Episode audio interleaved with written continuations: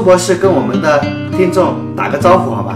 好，大家好，我叫苏笑，很早就参加了中国人民解放军的军事体工队，在军事体工队呢学习军事体育的跳伞和军事越野。青运会之后呢，呃，我学的项目被全运会取消了，那么我就转到了野战部队从事特种战士的训练。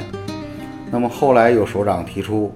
啊，这个要组建这种精确打击的小分队，那么我很有幸呢成为第一批啊教官进入这个。这是不是我们传说的就是特种部队啊？对，啊，就是特种部队。对。那么我也是啊有幸成为中国第一支这种特战队里面的教学参谋。呃，特种部队的教学长官，谈不上长官，后来受领导委派出任这个大队的副大队长。当脱掉军装之后呢，尤其是有汶川地震的影响，走上了一条，尤其是青少年提高自己认识、提高安全常识的一条路。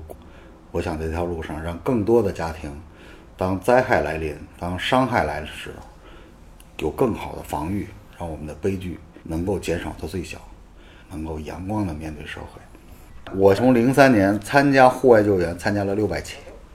大概救了有一千多人，救了一千多人啊！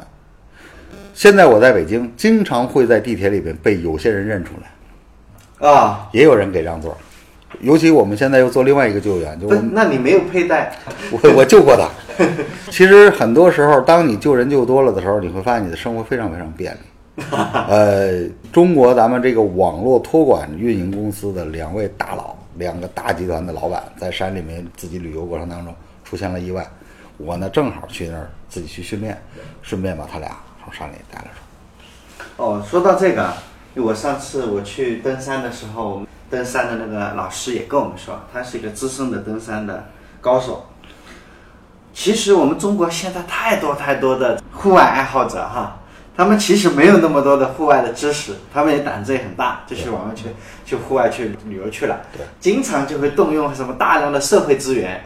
其实整个市政府派了很多的直升机啊，派了很多的救援人员去救那两个人。对，实际上这个东西其实也是需要这种潜移的，就是说，因为我在北京也得户外大讲堂，我们一年也有四百节课，就给教给所有人。比如说，您现在穿的这个衣服是一件排汗衣，嗯，那么我们的户外着装是有技巧跟有方式的，最里面穿什么，保暖穿什么，保暖外面的冲锋衣穿什么，怎么选择羽绒服。怎么选择排汗？怎么选择鞋？怎么选择手套？怎么选择眼镜？怎么选择登山杖？登山杖的拿法是什么？一件冲锋衣的好坏，决定于你在户外是不是能长时间的停留。那么一件非常薄、非常轻便的羽绒服，能够抗到零下多少度的这种强温。你内衣穿的不对，导致这种迅速失温。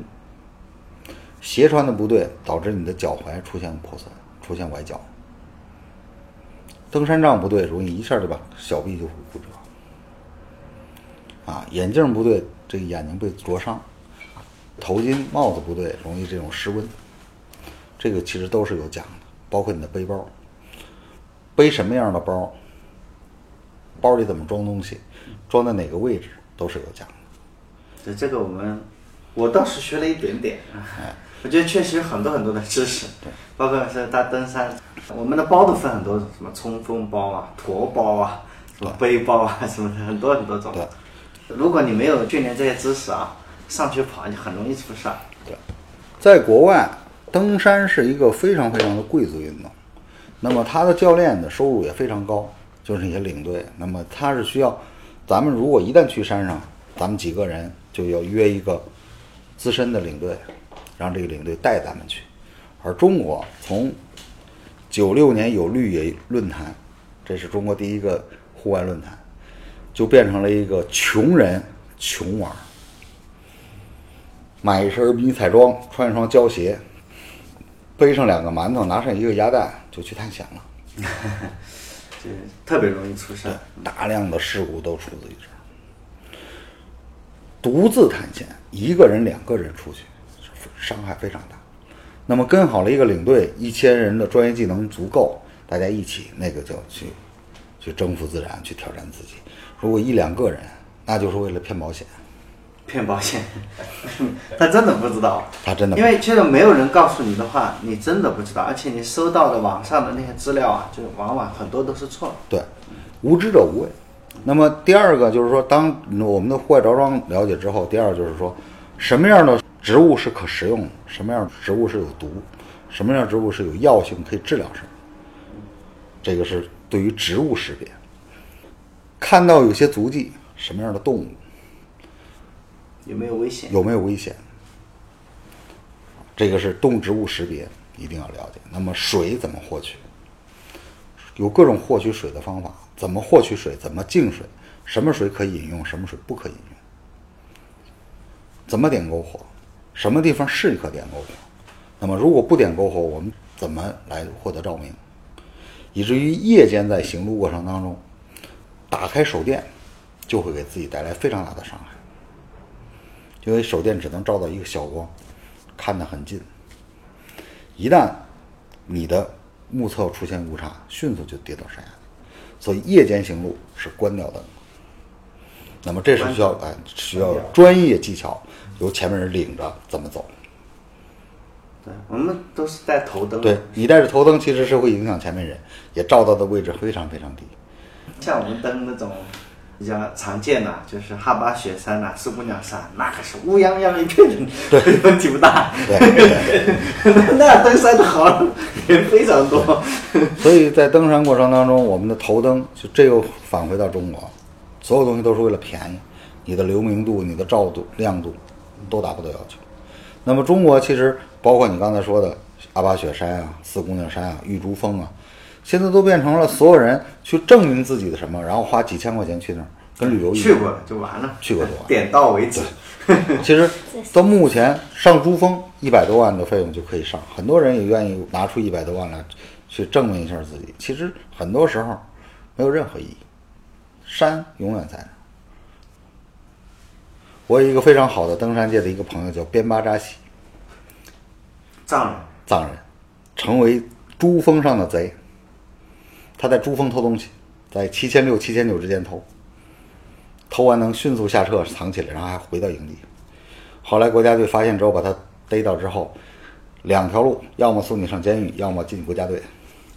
后来他选择了选择了国家队。他在一次山难过程当中救了十一个人，在登山绳在最后后登山绳打到了后脑，造成了这种植物人。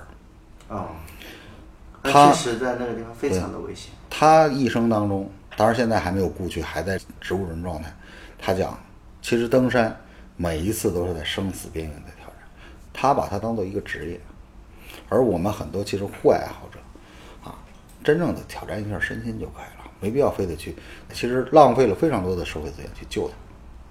对，我们上次去登哈巴雪山的时候，每个人都跟着一个叫夏尔巴人吧，嗯就是我他们其实不叫领队，高山协作，他们很厉害，协作对，高山协作他们穿的都是普非常普通的解放鞋，他就跟我们上去了。那他生活在哪。